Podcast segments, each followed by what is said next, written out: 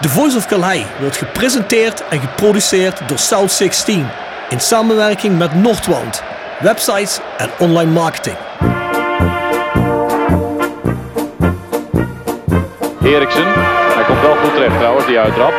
Eriksen, dit is zijn sterke punt, van buiten naar binnen komen en dan schieten. Dat is een schitterende goal.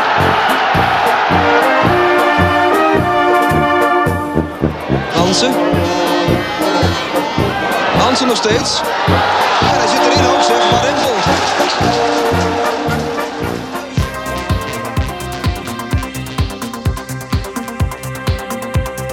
Van der Leur. Arnold.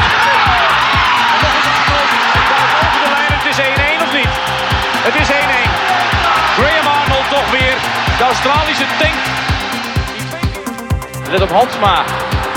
En dan is het Limbombe die bal teruglegt op Van der Leur. Hij ramt 3-1 binnen in de 49e minuut. En dan is de wedstrijd gelopen. Toch al zo lang in de club zitten en door samen in geëerd werden. Daar hebben we veel niet voor gedaan, maar dat is zo gekomen. Dus dat deed mij persoonlijk en ook aan het hand niks enorm. Nu geven, Hadoui als hij rustig blijft. Hij blijft rustig, Roda op 3-1. Ja, dat kon niet uitblijven. Vente komt vrij voor het doel. En hier kan Roda toeslaan. Goppel, en die zit erin. Het is 3-2 voor Roda. Kwartier voor tijd.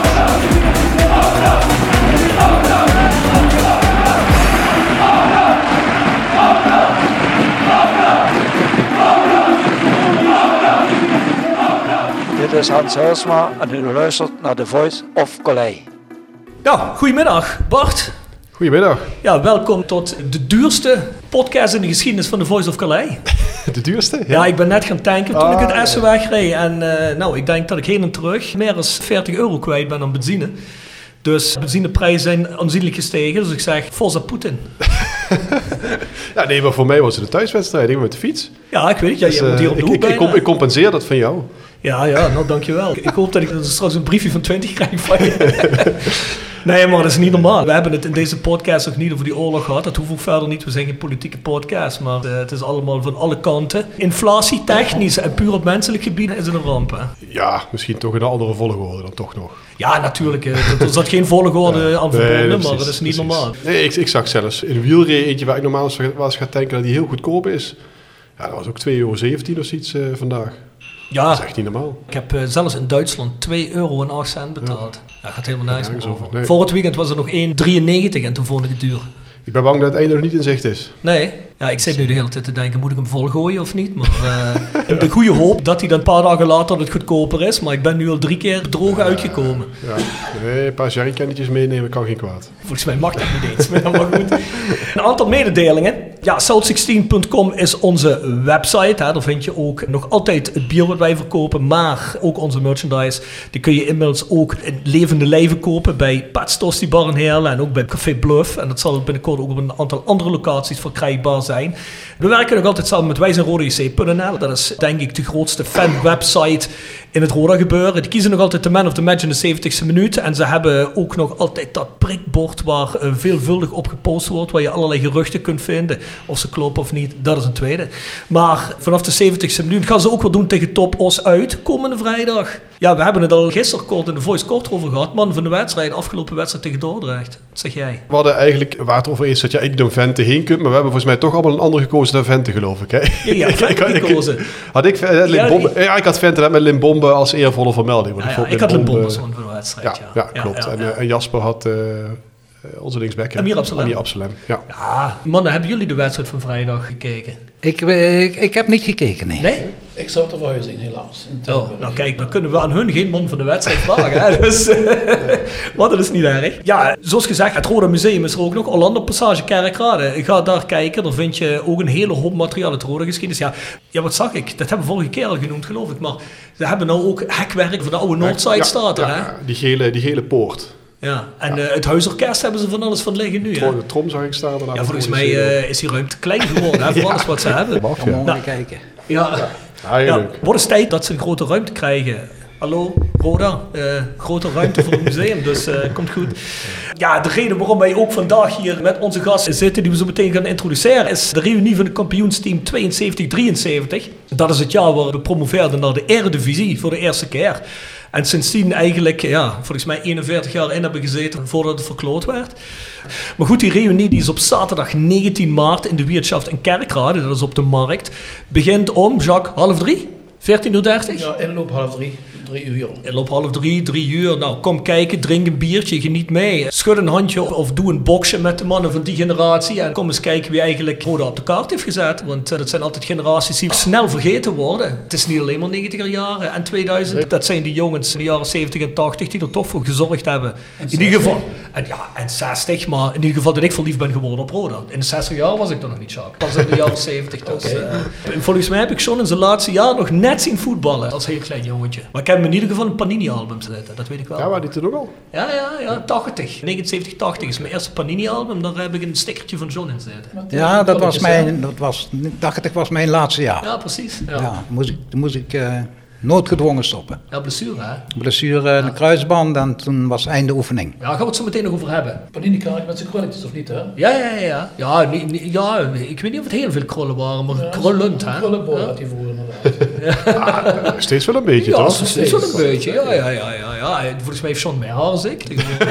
Dus, is het bij jou kaal boven John? Nee, John heeft meer raar als mij. John is een stukje ouder als mij, dus respect, John. Dat gaat bij mij niet meer lukken zoals hij die jaren heeft. Maar ja, zoals gezegd, vanaf 14:30 inloop, zegt Jacques net. Dus kom erheen, wordt georganiseerd door de voetbalbuun. In samenwerking met vooral het fanproject. En wij zijn er ook met South 16, de Voice of Calais, zijn we aanwezig om ook een verslag te doen. We interviewen wat van die mannen uit die generatie. En vangen stemmen op en maken daar een special van.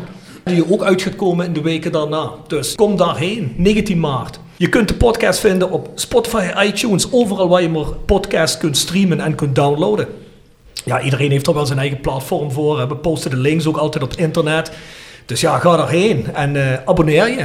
Dat kost voor de gewone Voice of Calais helemaal niks. Kun je gewoon volgen en dan zie je telkens in je app of op internet. Of je krijgt er een mailtje van wanneer een nieuwe aflevering er is. Hè. Nou, en de gewone Voice of Calais is elke woensdagmorgen. Al heel vroeg. Al om 1:00 s'nachts zelfs. Dus je kunt er zelfs voor wakker blijven. Doe ik ook soms, Bart, tegenwoordig. Ongewild. Maar... ja. En dan ga je dan gelijk luisteren. Nou ja, ik luister mezelf niet terug. Ja, soms luister ik het wel eens terug. Dan denk ik van, ik moet toch eens heel even luisteren hoe dat was. Maar, dan kan de kleine Franse gelijk... Die mag over een aantal jaar. Die ziet allemaal zelf uitzoeken op Spotify. En een podcast waar we wel iets van een bijdrage voor vragen is de Voice Kort. En waarom vragen we die bijdrage? Nou, misschien heb je net het begin van de podcast gehoord.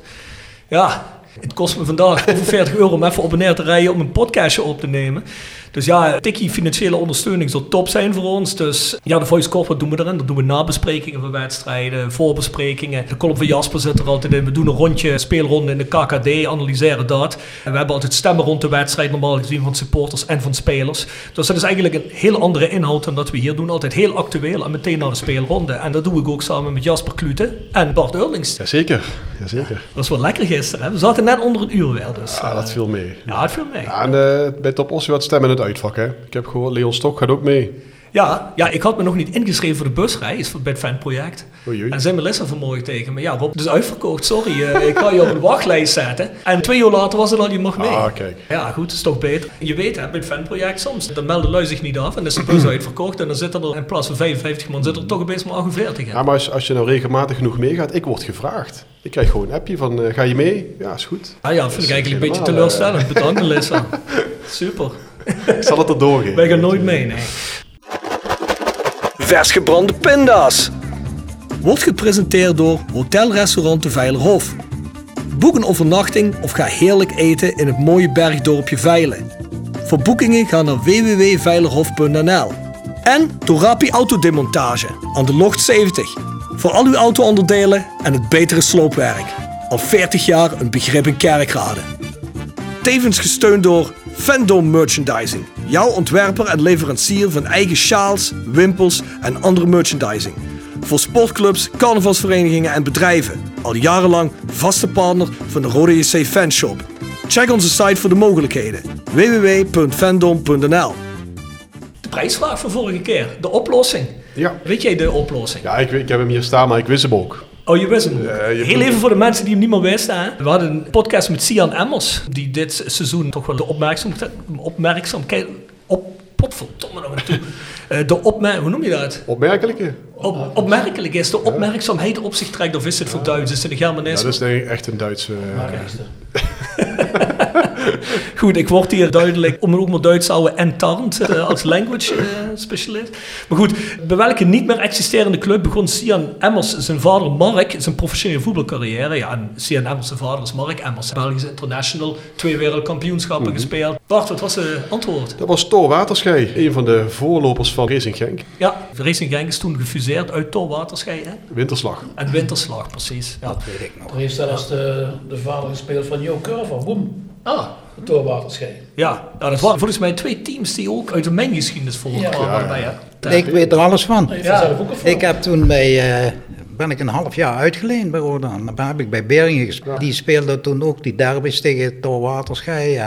Maar wij hadden bij Beringen een hele goede ploeg. Dat speelde Wilfried Vermoer. Die is pas gestorven. Pas gestorven, helaas. Ah, en nog er kwam van PSV Nick Deasy. Dat was een Engelsman, een spits. Guy François speelde daar. Linksbuiten, en dat waren nog naderhand een man of 2, 3 in de nationale ploeg kwamen. Dus dat was best, en dat waren best pittige wedstrijden eigenlijk. Je kunt het eigenlijk vergelijken met Roda Fortuna of Roda MVV. Ja, dat is dan toch gek, hè? John, dat daar zomaar zo'n Waterschijn, zo'n Winterslag fuseren dan, hè? Ja, maar goed, dat was in die tijd, die mijnen gingen sluiten, en ik denk dat de ene ploeg, de ene club kapitaalkrachtig een stuk minder werd dan de andere. En dat lag toch vrij naast elkaar. Dus die dat stadion, die speelden volgens mij in één stadion. Dus dat daar een fusie uitkwam was gewoon te verwachten. Maar ik je net vertelde, dus de vader van Jo Curver, dus Woem Curver. Dan had je vroeger Leo Eelef ook daar gevoetbald nog in het seizoen. Leo? Dus is Luc Dinis over die 2 begonnen? Niet? Volgens mij bij dit is van Anderlecht, hè? Ja, maar je bent begonnen volgens mij. Ja. Luc Niels. Ja.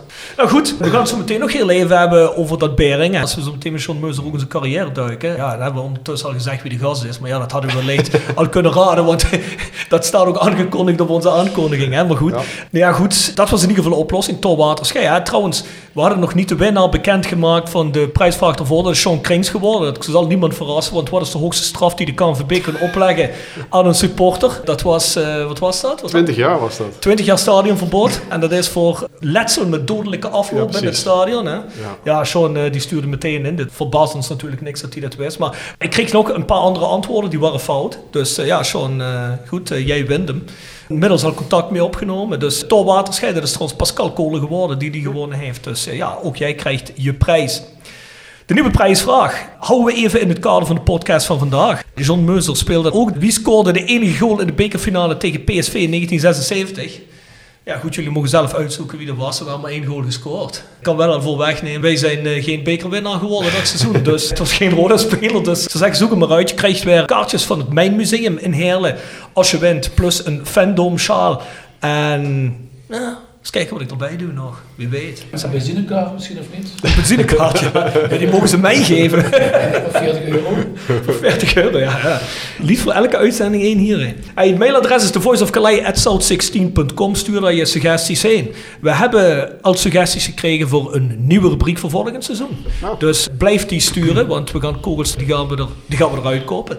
Die gaan we wel dit seizoen nog afmaken, maar dat zijn de laatste, wat hebben we nu? De laatste 13 afleveringen van dit seizoen. We bijten nog wel even door, hè? Ja, we kunnen daarmee nog wel heel even door. Ja. Kun je een tipje van de sluier oplichten eigenlijk, van de nieuwe categorie? Of, Nee, nog niet. Dat is zwaar geheim. Is dat nog. Streng geheim. Dat doen we nog niks mee. Gaan we nog wel stemmen? Ja, gaan we nog wel stemmen. Tip van de week. Gepresenteerd door Jegers Advocaten. Ruist de Berenbroeklaan 12 in Heerlen. Hart voor weinig, nooit chagrijnig. www.jegersadvocaten.nl. En Nextdoor Kapsalon, Nagel en Beauty Salon op de locht 44A8 te Kerkrade. En Roda Support, supporter van werk, de uitzendorganisatie rondom Roda JC waarbij de koempelmentaliteit centraal staat. Roda Support brengt werkgevers en werknemers met een hart van Roda samen. Ben je op zoek naar talent of leuk werk in de regio? Kijk dan snel op www.rodasupport.nl of kom langs op onze vestiging in het Parkstad Limburgstadion. voor een kop koffie en een gesprek met Boris, Peter, Frank of Ben. Ja, ik moet eerlijk zeggen, vorige week heb ik die Netflix-serie genoemd. Ik kom niet toe aan heel veel meer kijken. Ik heb daar wel een boek waarin ik bezig ben, maar dat hoeft niet zo... Het hoeft niks om te kijken te zijn. Hè? Nee, maar ik ben nu bezig in De Koolsingel bleef leeg. Ken je die? Nee. Dat is een boek van Hugo Borst. Ja. Dat is eigenlijk een soort standaardwerk bijna geworden voor voetbalboeken. Dus het gaat over, dat volgt Feyenoord in het seizoen 95-96. Was toen Koeman terugkwam van Barcelona en Van Hanegem ontslagen werd en opgevolgd door Arie Haan. En Borst, die heeft, het hele jaar heeft hij bij de club binnenin gekeken. Dus echt in de kleedkamer, contact met Van Hanegem. Zat bij allerlei besprekingen met Jorien van der Herik toen als voorzitter. Op zich hartstikke interessant. Ja, voor Roda supporter natuurlijk niet direct. Je moet daarvan houden, van dat soort boeken. Je moet ook een beetje geïnteresseerd zijn wel ook in Feyenoord. Ik had hem toevallig... zat hij bij ons in een kerstpakket. Dus ik ben hem aan het lezen. Wat is dat bij jullie in het kerstpakket? Ja, je kon wel dingetjes samenstellen. En dan zat dat boek bij. En ik kon eigenlijk echt niks anders vinden. Dus heb ik die meebesteld. Maar het leest heerlijk weg, moet ik zeggen. Dat is echt een kun je bij jullie dingen in je kerstpakket kiezen? Ja. Dus je kunt gewoon je kerstpakket samenstellen. Digitale kerstmarkt hadden wij dit jaar. Jongen. Ja. Je zou wel bij Obvion werken. Ja, mooi. Met veel plezier. Het kerstpakket van The Voice of Calais was veel mooier, of niet? Die was heel leuk. Zo leuk zelfs dat die van Jasper Kluten nog steeds bij mij in het halletje staat. Ja, dat doet hij goed. Maar hij is heel geïnteresseerd in zijn kerstpakket. Ja. Ja, goed. Ik heb wel op Amazon Prime iets gevonden wat ik heel interessant vond. Dat weten de aandachtige luisteraars misschien, als er één andere club is op deze wereld die ik van ganse harte ondersteun, behalve Roda, is dat Liverpool. Dan heb ik wel naar de film gekeken over Wayne Rooney, over zijn leven tot nu toe als voetballer. En ze gaan eigenlijk niet op het trainersgedeelte. Hij is nou volgens mij nog altijd coach bij Derby County. Die staan trouwens niet zo goed. Die gaan volgens mij degraderen uit het tweede niveau van Engeland. Nou, dat is toch de vraag. Hè? Want die hebben een waanzinnige hoeveelheid punten mindering. En die zijn toch flink opgeklommen. Die hebben bijna van 21 punten mindering of zo. Ja, dus maar die staan inmiddels toch wel weer redelijk erbij. Dus ja, goed, maar die gepakt. Ja, maar die hebben toch nog altijd een gat volgens mij naar die niet-degradatieplekken. Ja. Maar goed, het gaat over zijn spelerscarrière. Waarom zou ik dat eigenlijk niet zo goed moeten vinden? Is natuurlijk een Manchester United idool. En wat voor ons MVV is voor Liverpool Manchester United. Dus maar goed, het is wel interessant om dat te zien. Want die jongen is super gedreven. En het heeft een hele licht Paul Gascoigne vibe. Ja. Maar ook wel niet. Paul Gascoigne was natuurlijk een veel veelzijdiger figuur en veel gekker. Maar de gedrevenheid van die jongen en dergelijke, dat is wel interessant. En vooral hij is natuurlijk ook bekend uit de tabloids om zijn escapades met de dames van plezier. Ja, zijn vrouw wordt er ook in geïnterviewd en die zit gewoon 5 keer te beweren dat ze dat allemaal niet zo erg vindt. Ik zou zeggen, Wayne Rooney heeft in ieder geval een heel vergevende vrouw gekozen, dus goed voor hem.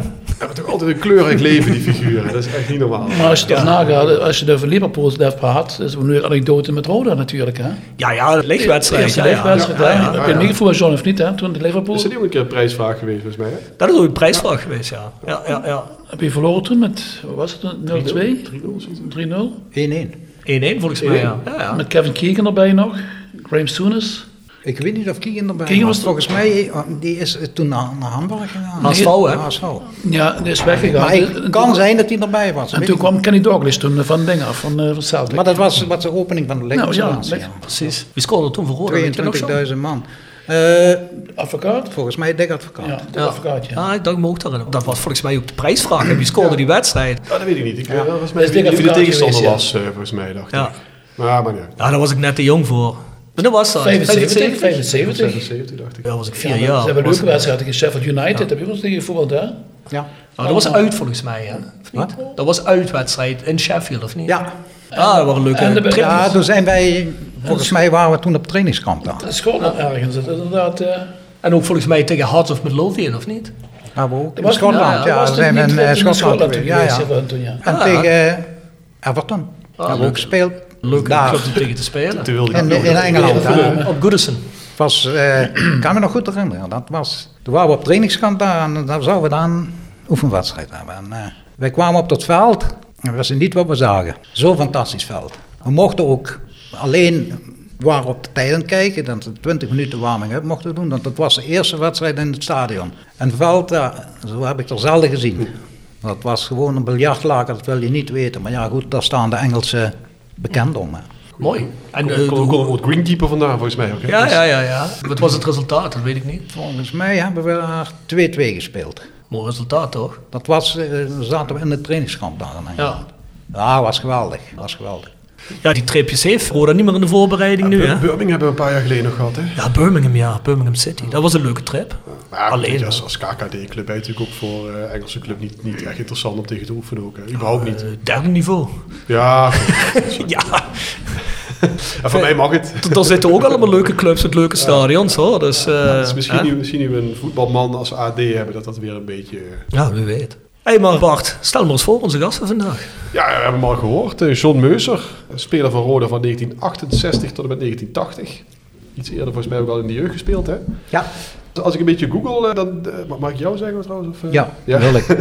Dan word je ook wel eens Johnny genoemd, kan dat? Johnny Meuser in die tijd. Dat weet ik niet. Nee? Normaal de jouw woorden wordt John. Normaal gewoon John. Oké. Dan houden we het bij John. Ja, dan begin je meteen alweer. Dan vraag je of jij mag zeggen, dan begin je meteen met dat soort dingen. Ja, maak ik een klein woordje van. Nee, zeker. Maar ja, dat is in ieder geval wat ik ervan kan vinden. Misschien kun je dat ook voorstellen aan de wat jongere luisteraars. Ja, goed. Mijn naam is John Meuser. Ik heb dus vanaf 68... ben ik bij Roda gekomen als jongen van 17. Toen heb ik een eerste jaar... Nee, je was 65. Ben je? Ja, 65. Ja. Niet 68. En toen heb ik het eerste jaar eigenlijk in de tweede elftal gespeeld. Het jaar daarna kwam ik langzaam bij de eerste groep. En ik kan me nog goed herinneren, de eerste wedstrijd dat ik eigenlijk in mocht vallen...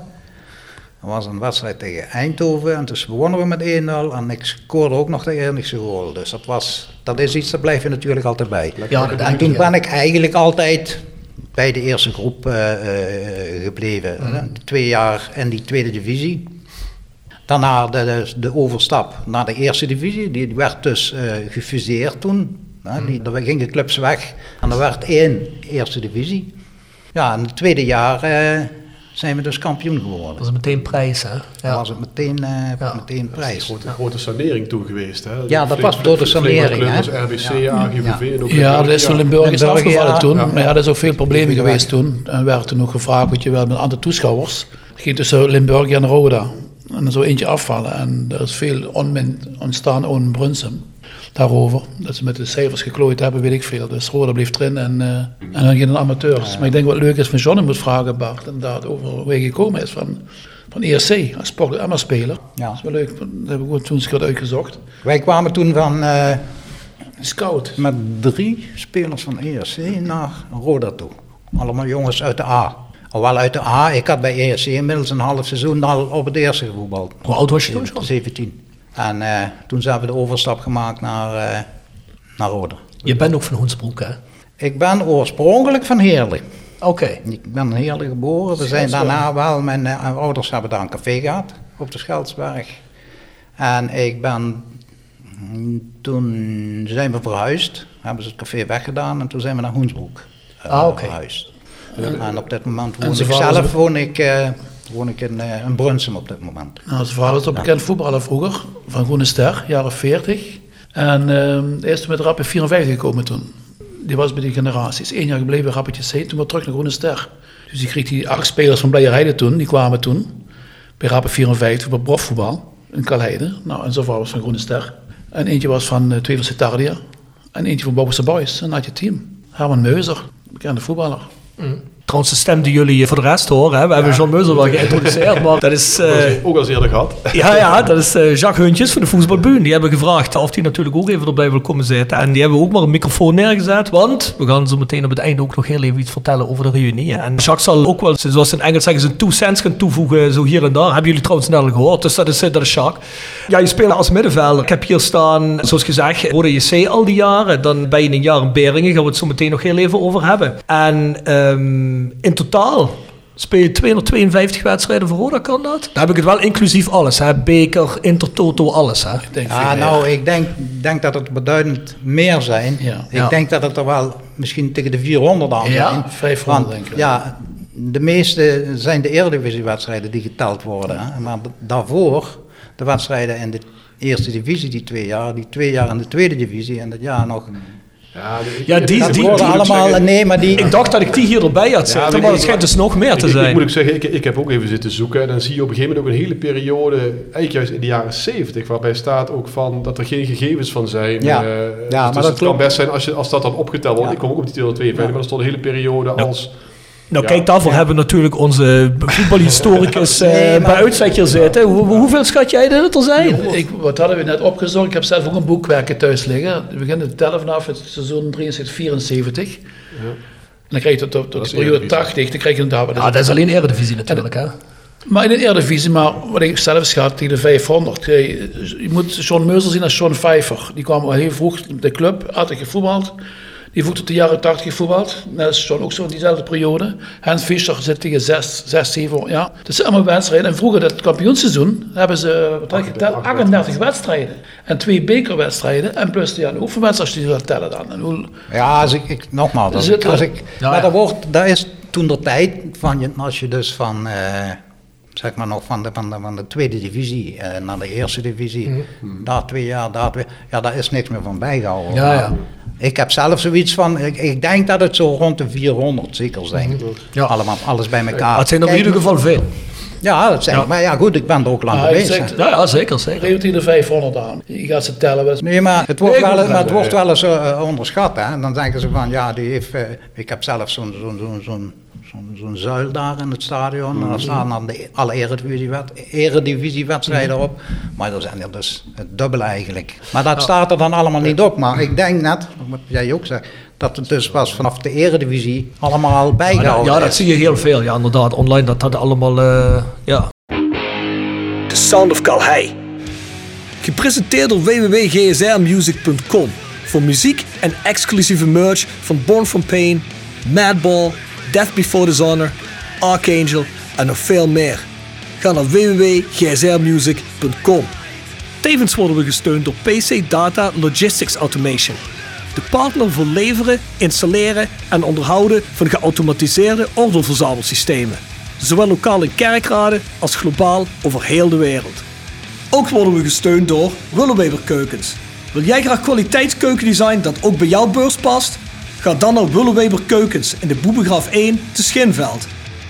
Tevens gesteund door CellExpert. Versterk je immuunsysteem met vitaminesupplementen van CellExpert. Roda supporters krijgen 15% korting met de kortingscode RODA15.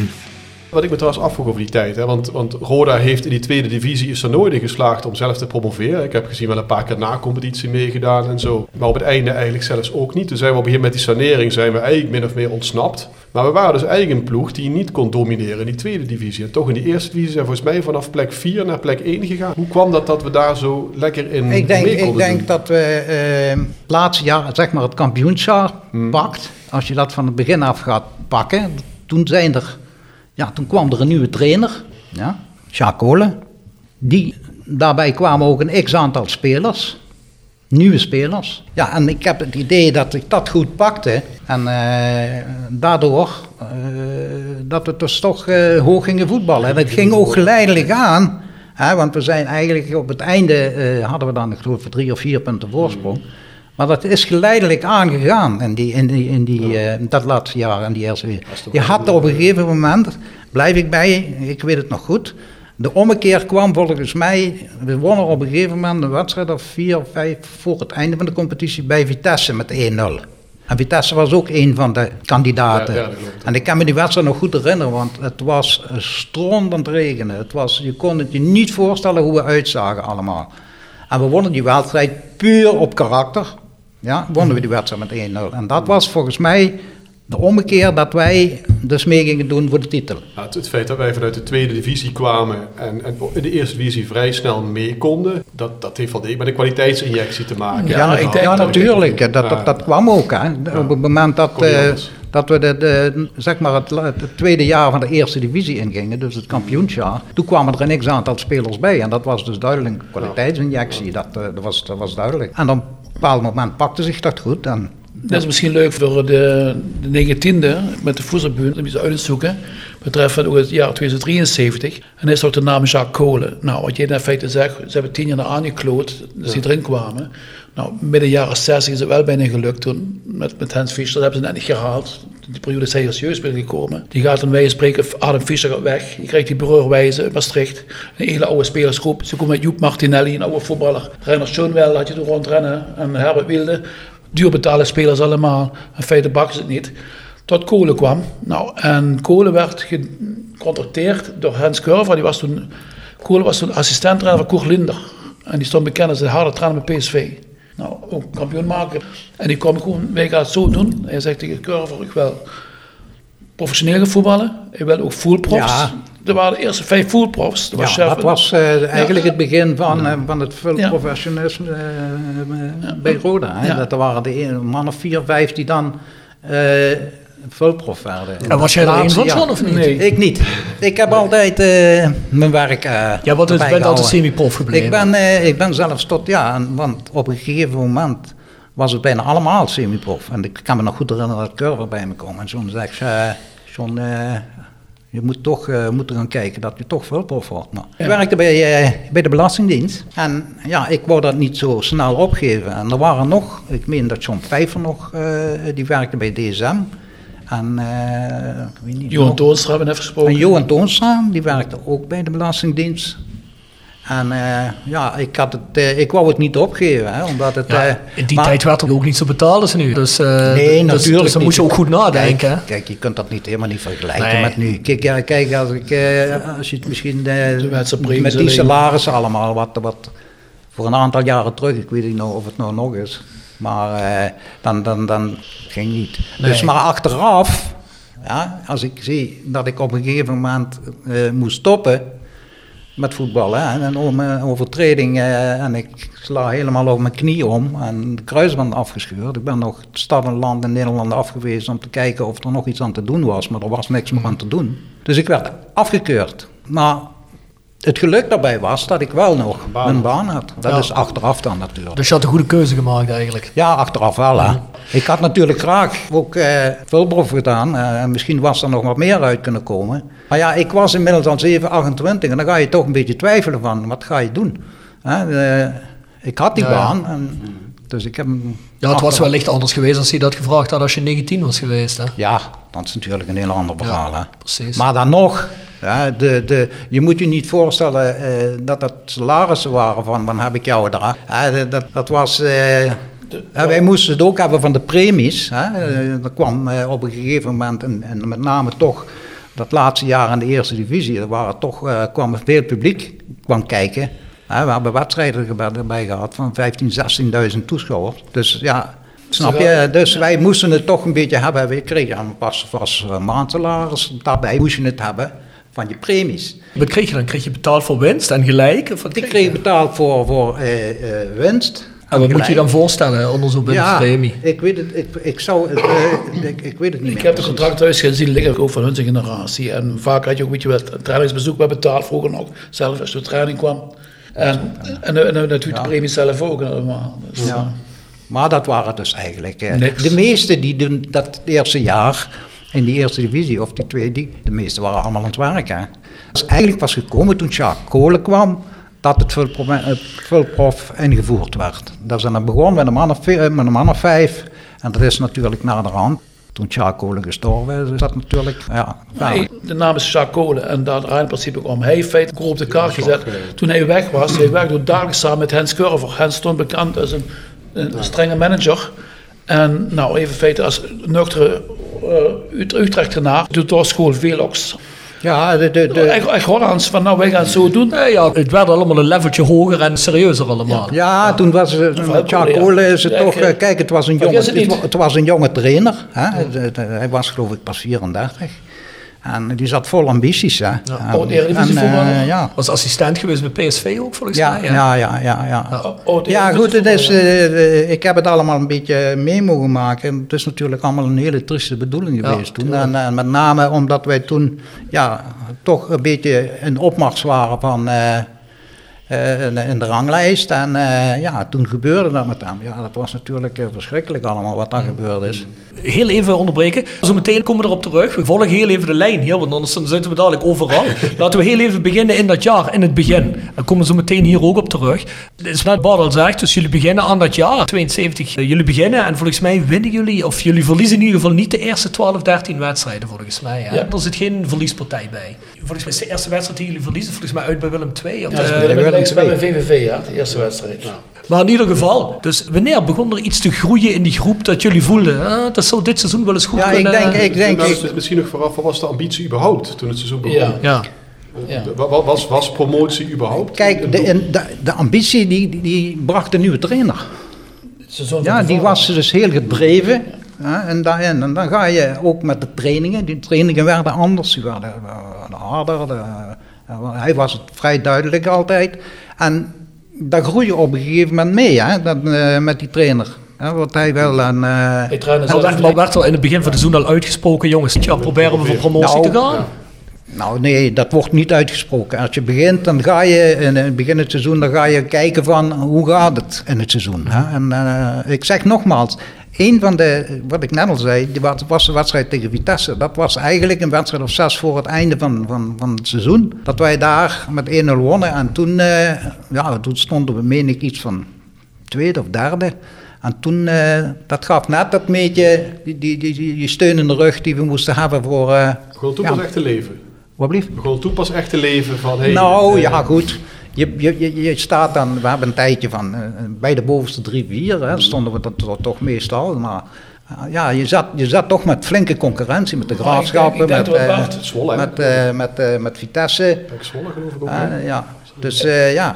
Ik denk wat Bart inderdaad, die kentering is erin gezet, dat John ook veel vertelde, Kolen, duidelijke lijnen. Hij was zelf een oud-Eredivisie voetballer, 108 wedstrijden met DOS. Hij deed zelfs mee, hij liep alle koopprotesten mee, echt gedreven, korte lijnen. Toen zei Curver in een interview, we zijn van meer van 4000 toeschouwers naar geregeld 9000 toeschouwers in 1 jaar tijd. En dan ga je seizoen 2073. Er zijn toch verwachtingen. Natuurlijk. Maar kijk, de vraag is, ga je dan zo'n seizoen in als team en denkt van, er valt wel iets te halen dit seizoen. Niet dat je al denkt van, oké, wij gaan hier kampioen worden. Nee, maar je kreeg het ook op een gegeven moment, naarmate het seizoen vorderde en de resultaten kwamen, dat zag je dus duidelijk ook aan het toeschouwersaantallen. Dat wil ik je wel vragen, want ik heb eens gekeken naar die toeschouwersaantallen in dat seizoen. En je hebt soms wedstrijden, dan zitten er 15.000, 16.000 man. Ja. En dan heb je wedstrijden, opeens helemaal uit het niets, dan zitten er maar 4.000 man of zo. Ja, maar dat was inderdaad toen. Ja, maar met name toen we eigenlijk mee gingen doen met alles. Ja, toen zag je die curve van... Wat ik wat wij bedoelen zeggen, kijk, je ziet zo'n FCM bijvoorbeeld, hè, die zijn gedegradeerd. Die starten dit seizoen met de ambitie, hè, promotie, rechtstreeks promotie, niks anders. En dat is dus bij Roda niet zo, dat seizoen. Dat is meer van, er is wel een kentering zichtbaar, hè, het wordt professioneler, maar nog niet dat je nou echt zegt van, wij willen dit jaar echt die stap met de Eredivisie maken. Dat ontstond eigenlijk pas een beetje tegen het einde. Ja, eigenlijk wel, want in het midden van het seizoen staan jullie een tijdje 5e, 4e, maar dan inderdaad, zoals jij zegt, een wedstrijd of 10 voor het einde, of 11 voor het einde, dan ga je naar de tweede plaats en daar kom je ook niet meer vanaf. Nee, dat kwam er. Op een gegeven moment ga je naar de eerste plaats en die hou je dan vast tot het einde van het seizoen. En als je op die tweede plaats zit, dat is wat jij ook zegt, dan vermoed ik toch dat je eigenlijk denkt, jongens, we hebben nog een wedstrijd of 10-9, we kunnen dit seizoen iets doen, hè? Ja, maar de kader kwam in principe inderdaad, wat je feiten vertelt, ze stond ook redelijk bovenaan in het begin, met Kolen, tot die donderdag, die 2 november, dat Kolen sterft. En ze krijgen opeens Bechols. Die nemen het over en dan verliezen ze punten mee. En tot die Hodding komt weer. Nee, daar ben ik niet met hem eens. Kijk, ik vind, Jacques Kolen viel dus weg. Er komt een andere trainer. Ik denk dat we op dat moment de spelersgroep hadden die het zelf kon oplossen. Toch heel veel karakterjongens bij. En heb ik op een gegeven moment gezegd, jongens, schropen we de mouwen op en dan gaan we ervoor. Al is het alleen al voor Jacques Kolen. Ja, wat ik las ook ergens in een interview, iets van Hans Fischer, dat is een interview een hele tijd geleden, die ook echt zei van, we hadden toch zoiets dat we extra gemotiveerd waren, hè, nadat hij gestorven is, om eigenlijk extra de mouwen op te stropen daarvoor. Absoluut.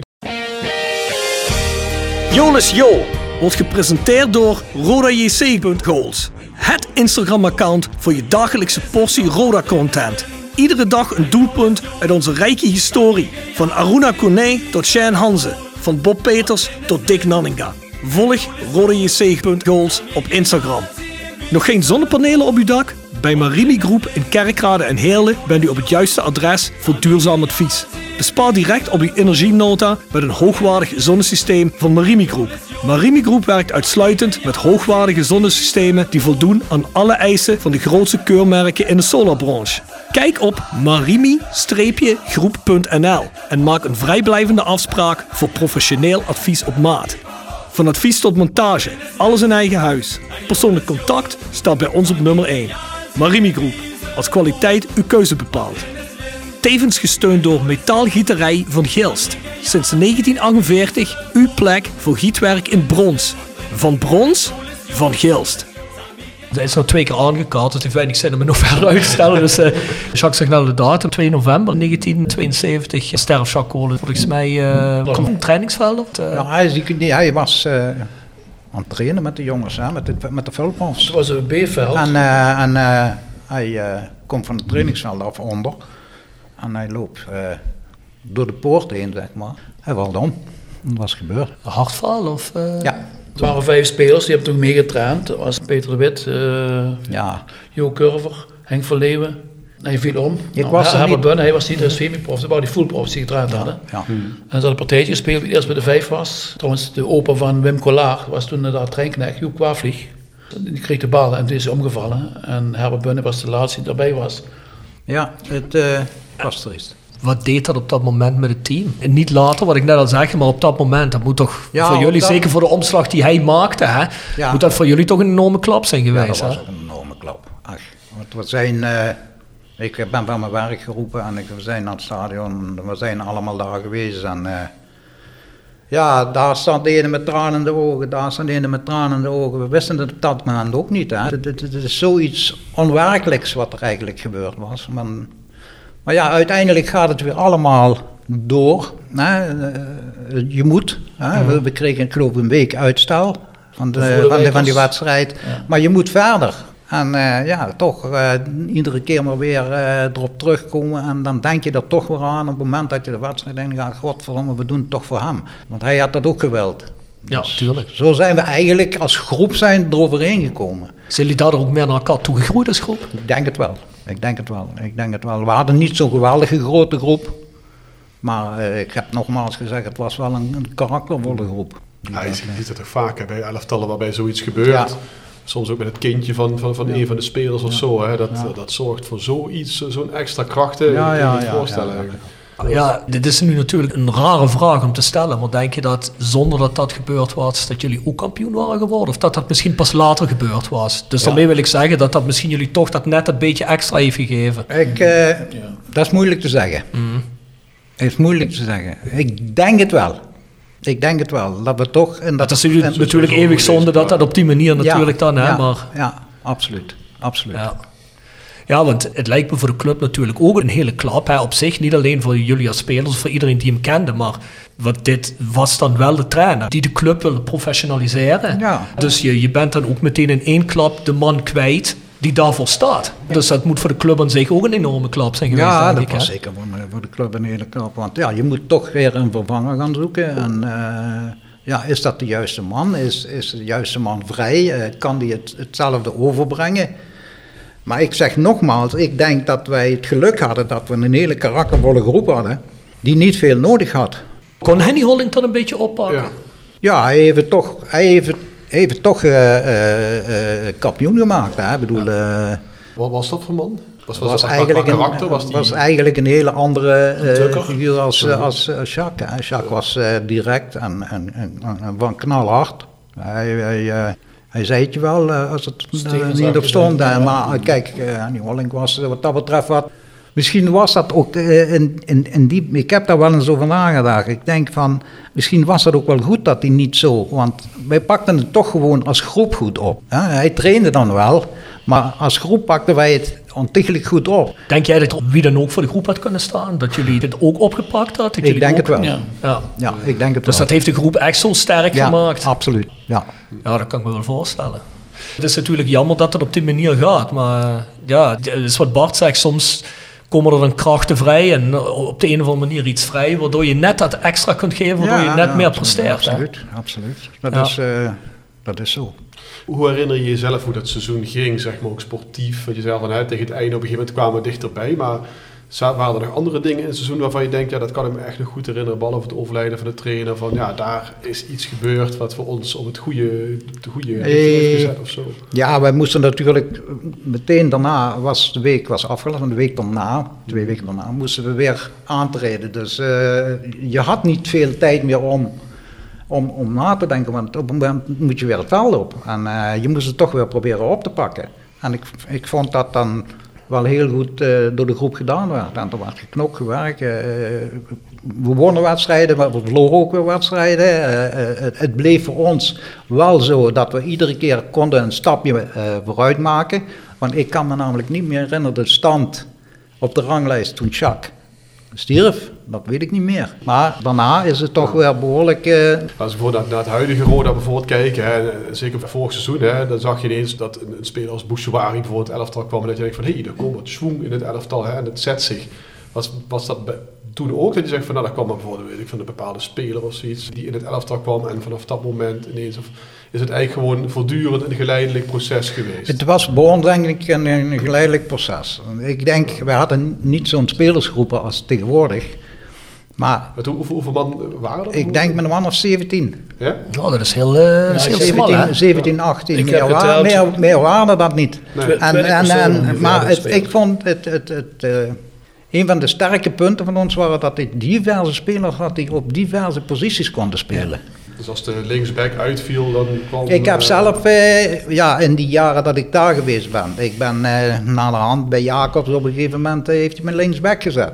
Het ging goed. Nou, toen moest ik weer terug op het middenveld, omdat daar weer mensen wegvielen. Ik heb centraal op het middenveld gespeeld, links op het middenveld gespeeld, in de midden gespeeld.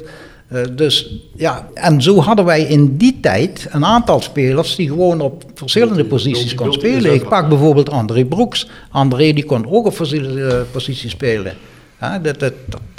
Dat ging gewoon... Dan heb je ook die speler, Theo Offermans, niet te vergeten inderdaad. Nou, Theo was ook een duidelijke middenvelder. Hè, maar, en had je natuurlijk Willy Kolen in Limburg al een tijdje draait heeft. En Henk Verrooyen. Ja, maar dat was eigenlijk het sterke punt van... functioneel. Van de groep op dat moment. Zoals gezegd, jullie zijn op een gegeven moment tweede. Je gaat dan naar de eerste plek en op een gegeven moment heb je op het einde volgens mij nog maar 1 punt nodig. Die ene wedstrijd voor het einde om kampioen te worden, toch? Ja, die laatste wedstrijd hadden we 1 punt nodig. Achteraf bleek dat we eigenlijk ook kampioen waren geworden als we dat punt niet hadden gehaald. Ja, uiteindelijk is het verschil 4 punten. Hè? Ja, het verschil was 4 punten. Maar sowieso voor de jongeren luisteren. Nee, ze kregen er maar 2 punten per wedstrijd. Ja, precies. Ja 2 punten per wedstrijd. Maar toen wij 1-1 speelden, toen we het kampioenschap hadden, zijn de achtervolgers hadden verloren. Ja. Dus in principe, maar ja, dat wisten wij natuurlijk niet. Nee, je had in principe daar ook kunnen verliezen als kampioen geworden. Nou, natuurlijk. Ze hadden gerekend een week eerder, hè, de wedstrijd thuis, Roda JC naar Vlaardingen. Dat was het gelijkspel, en dan ging het net niet door. En toen kreeg je Heracles aan die wedstrijd. Dat is volgens mij waar jij inderdaad die toeschouwers dingen ziet. Want tegen Fortuna Vlaardingen zagen er 17.000 of 19.000 toeschouwers. Ja. De wedstrijd daarna nog maar 4.000, maar toen hoefde het niet meer. Nee, dan ben je kampioen of verlies ook van PEC Zwolle met 7-2 voor u. Ja, maar dat speelt meer mee. Want het was maar dat maakt niet uit, hè? Je bent toch een kampioen. Er werd veel gedronken. Dat mogen ze van mij nou ook, hè? Ik heb ze nu de promotie aan, dan mogen ze ook van mij drinken. Het ergste van het verhaal is dat de Jovenemine toen, die stond op de nominatie van die keeperstrofee. Die kon niet winnen. Kreeg hij een paar binnen. En is daardoor bij Heinz terechtgekomen bij Ajax. Ah, oké. Dat heeft Johan persoon verteld. Hij zegt van nou, moment ook, van nou ja, goed, wat er gebeurde is. Dat is dan natuurlijk op persoonlijke titel niet leuk voor hem. Maar nee, dat was ook niet leuk. Nee. Dat was het. Maar goed. Laten we eerlijk zijn. Het belangrijkste is dat we kampioen waren. Dat bedoel ik. Dus ja. Hey, maar John, vertel eens over die dag dat jullie daar naar Almelo gingen. Hoe nerveus waren jullie al? Ging dat per bus of per trein? Wij gingen met de trein. Wacht, laten we heel even beginnen. Want jullie konden eigenlijk al misschien kampioen worden de week van tevoren. Hè? Ja. Hoe begonnen jullie aan die dag? Laten we daar eens beginnen. Ja. Want dat was thuis. Was dat de voorbereiding? Hadden jullie de kratten bier al klaarstaan? Of, nee, dat hadden we nooit. Dat hadden we niet. Nee, goed. Ja, we wisten dat we er nog niet waren. Dus je moest volle bak. En goed, dan ga je naar Heracles. Je moet een punt pakken. Maar waren jullie al gefrustreerd omdat jullie de week van tevoren niet gehaald hadden? Nou, nee, ik kon het niet zeggen. Nee. Jullie waren vol vertrouwen? We gingen daar vol vertrouwen naartoe, maar ja... Je weet, als je ergens 1 punt moet halen, je kan dan wel zeggen, oh, dat redden we wel. Maar zo makkelijk gaat dat allemaal niet. Hè? Want je speelt toch, Heracles speelt toch tegen de koploper. Hè? En dan willen toch een goed resultaat halen. En dan, dat was best nog wel een pittige wedstrijd, moet ik zeggen. We kwamen ook met 1-0 achter. Uiteindelijk maakten we dan 1-1. Jullie komen vrij snel terug volgens mij, binnen 10 minuten. Ja, binnen 10 minuten waren we weer op 1-1. En daarna werd de wedstrijd uitgespeeld. En Toen was het feest. Kogels terugkoppen. Gepresenteerd door Van Ooyen Glashandel. Sinds 1937 vervangen en repareren wij al uw glas met veel passie en toewijding. Met 24 uur service. www.vanooyen.com. En Quick Consulting.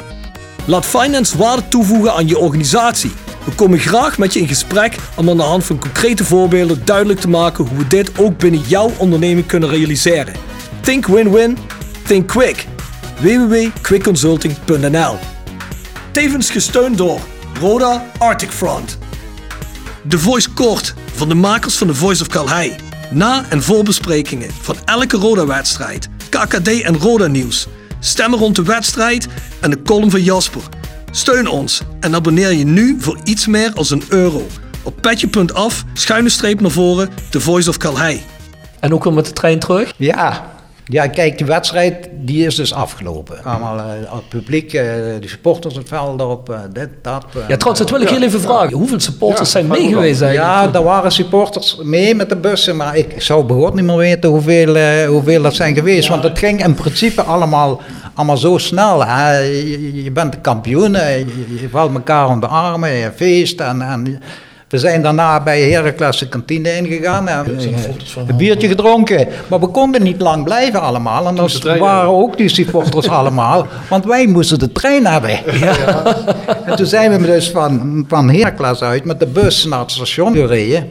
Met een bus. En daaruit zijn we met de trein richting het zuiden gereden. En was er nog feest op de trein? Eigenlijk was in eerste instantie iets van berusting. We hebben het gehaald en het was niet zo dat het uitgebreid hebben liggen feesten en dingen. Ik denk ook dat het misschien ook mentaal een beetje zwaar is geweest, toch, dat seizoen. En door de hele toestand, dan komt dan weer alles naar boven. En wat er gebeurde dus in het hele seizoen. En dat je dan toch nou met een prijs staat. Ja, het was voor velen toch wel heel erg dubbel ook. Maar goed, wij hebben dan toch wel een biertje gedronken in de trein. Daar ging het zich niet om. Maar ja, het was nog een lange terugreis ook. Hè, met de trein. Almelo, hè? Ja, dus van Almelo. De aansluitingen maar niet zo zijn geweest als vandaag de dag, denk ik. Dus 10 waren ze op rond 2 en eerder. Dus. Vandaag de dag is het slecht. Hoe vaak heb je moeten overstappen, John? Weet je dat nog? Ik weet het begot niet meer. Tegen alleen Eindhoven of niet? Het zou best kunnen, ik weet het niet meer. Maar... ja goed, dan kwamen wij hier in Heerlen aan en daar stond het allemaal. Wij hadden het zelf niet in de gaten, want er was nog niks van mobiele telefoon en weet ik wat. Wij stapten de trein uit, ik had allemaal de voetbaltassen terug en in één keer stond op het perron helemaal vol met mensen. En Heerlen, hè? En Heerlen, ja goed. En ja, toen werd gezegd van luister, jullie moeten dadelijk in open auto's. We kwamen dus het station uit en daar stond het zwart van de mensen in het station in Heerlen. En eer dat iedereen in een open auto werd gezet met bloemen en eer dat we weg waren, dat duurde ook nog een hele tijd. En toen zijn we dus van Heerlen via Hellerbaan richting Kerkrade, tot onder aan de bril, zeg maar. Toen kwamen we niet meer verder. Nee. Toen stond het helemaal vast. Helemaal vast. En stonden helemaal met publiek tot op de markt. Ja, we hebben volgens mij vanaf de bril tot op de markt, dat is niet van 5 minuten. We hebben zeker een uur gedaan eer dat we op de markt kwamen. Zo leg eens even uit de jongere luisteraars. Wat de bril is?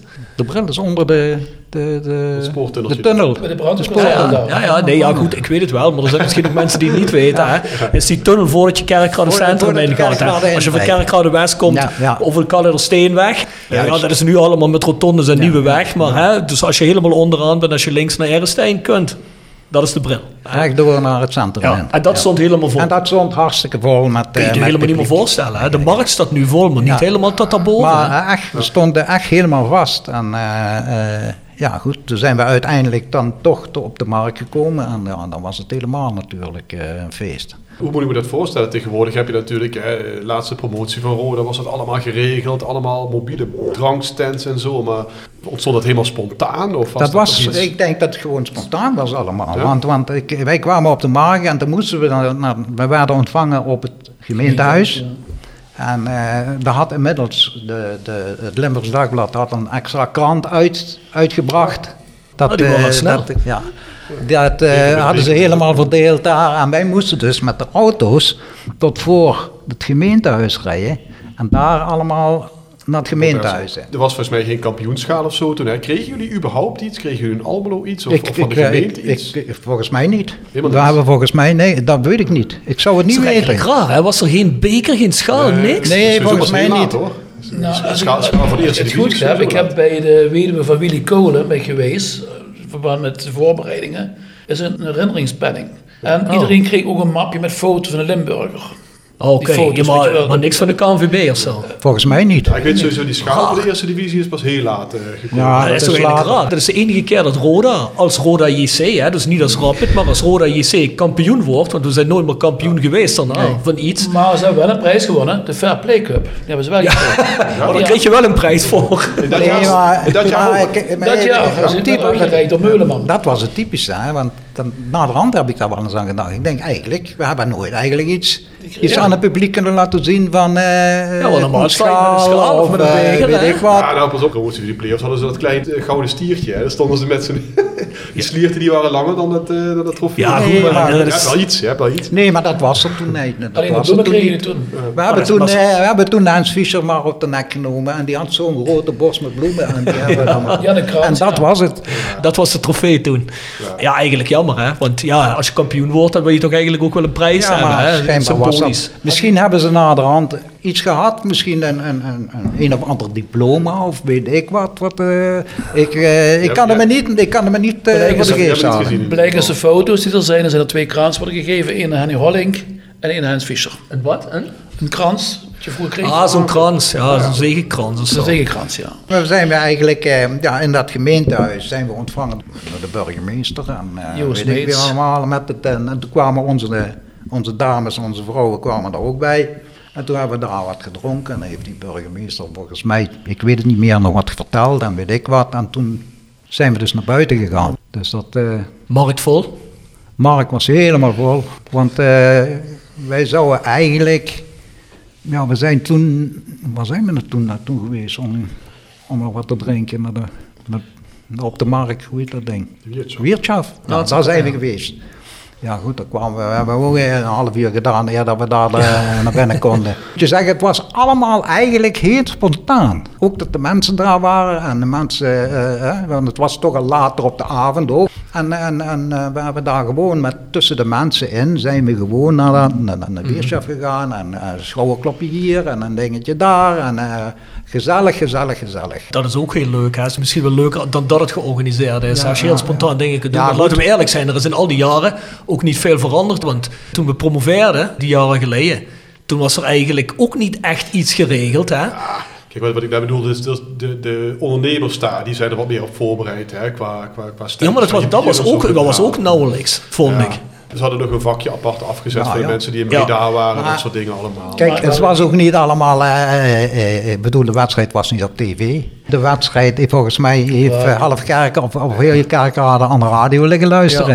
Ja. En dat was het enigste middel om te zeggen van... De teletext, hè, volgens mij is helemaal niks. Nee, dat was allemaal niet.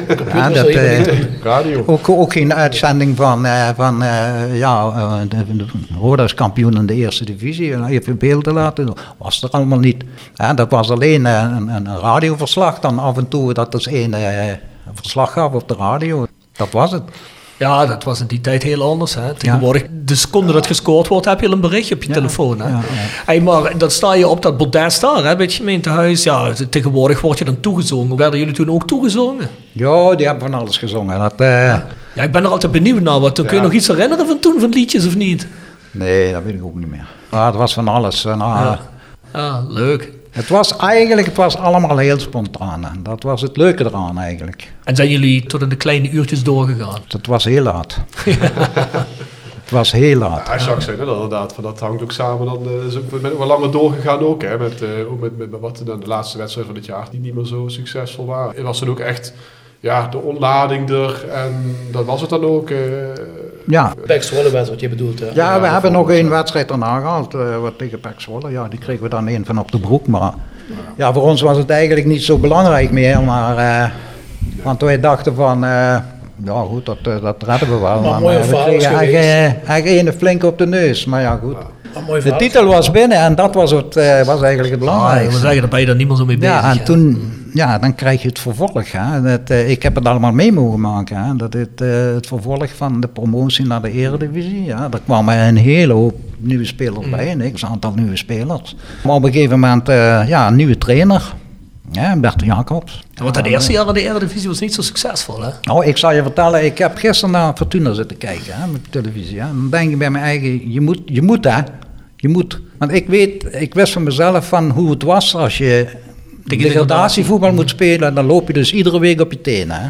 En als je geen karaktervolle ploeg hebt, dan red je het niet. Dan red je het absoluut niet. Ja, dat is goed nieuws. Section Frietenboot. Gepresenteerd door Herberg de Bernardeshoeve. Weekendje weg in eigen streek? Boek een appartementje en ga heerlijk eten met fantastisch uitzicht in het prachtige Mingelsborg bij Marco van Hoogdalem en zijn vrouw Danny. www.bernardeshoeve.nl. En Stok Grondverzet uit Simpelveld. Voor al uw graafwerk, van klein tot groot. Onze gravels staan voor u klaar. Tevens worden we gesteund door Wiertz Company. Ben je op zoek naar extra personeel? Bezoek het kantoor van Wiertz Company in het Parkstad Limburgstadion. Of ga naar www.wiertz.com. Kijk maar naar de ploegen allemaal. Je moet een stukje karakter er tegenover stellen. En kijk, nou kan je dat van vroeger niet meer, dat voetbal niet meer vergelijken met nu. Mm-hmm. Maar ik weet wel dat wij iedere week op een gegeven moment op de tenen liepen. En dat het toch iedere keer wel was van, we bleven net boven die streep en net weer eronder en net weer erboven. En het was iedere week echt aanpoten geblazen, echt. Ja. En ik zal je eerlijk vertellen, ik heb wedstrijden gehad, dan kwam ik thuis, was ik totaal helemaal leeg.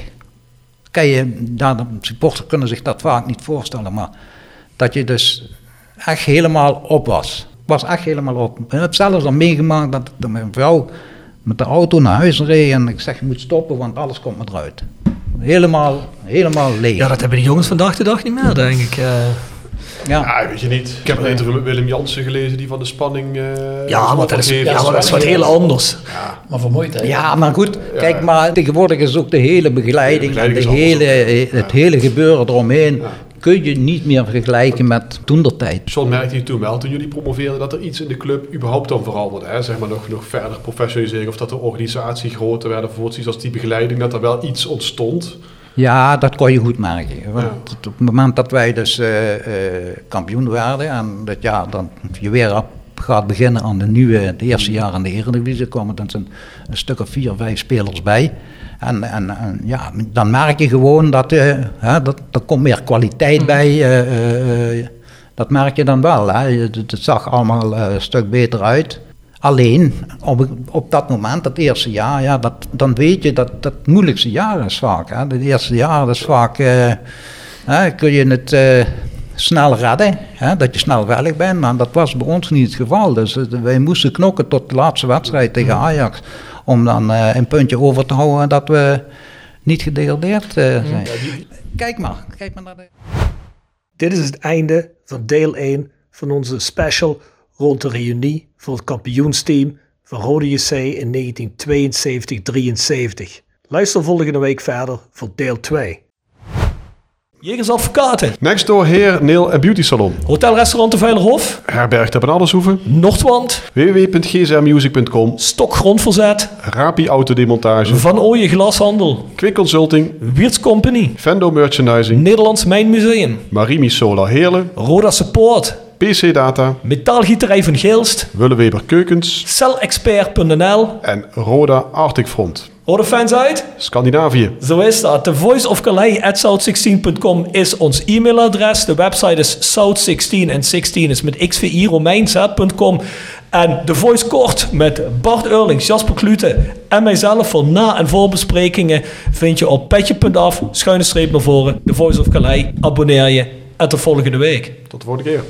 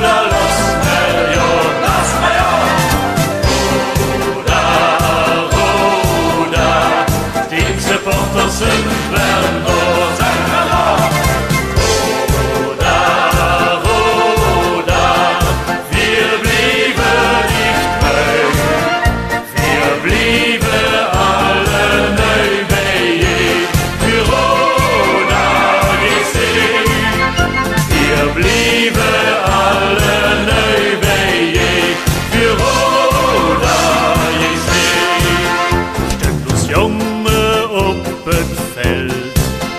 Je leuf maar wees de ganze Welt. Ze zullen zich warm jeven. Ze spelen voor hun leven. Ons Roda in het jelen schwarz. De club der jedes aan het hart. Die jeder jol aufwendet muss. Singe für uns volle Brust.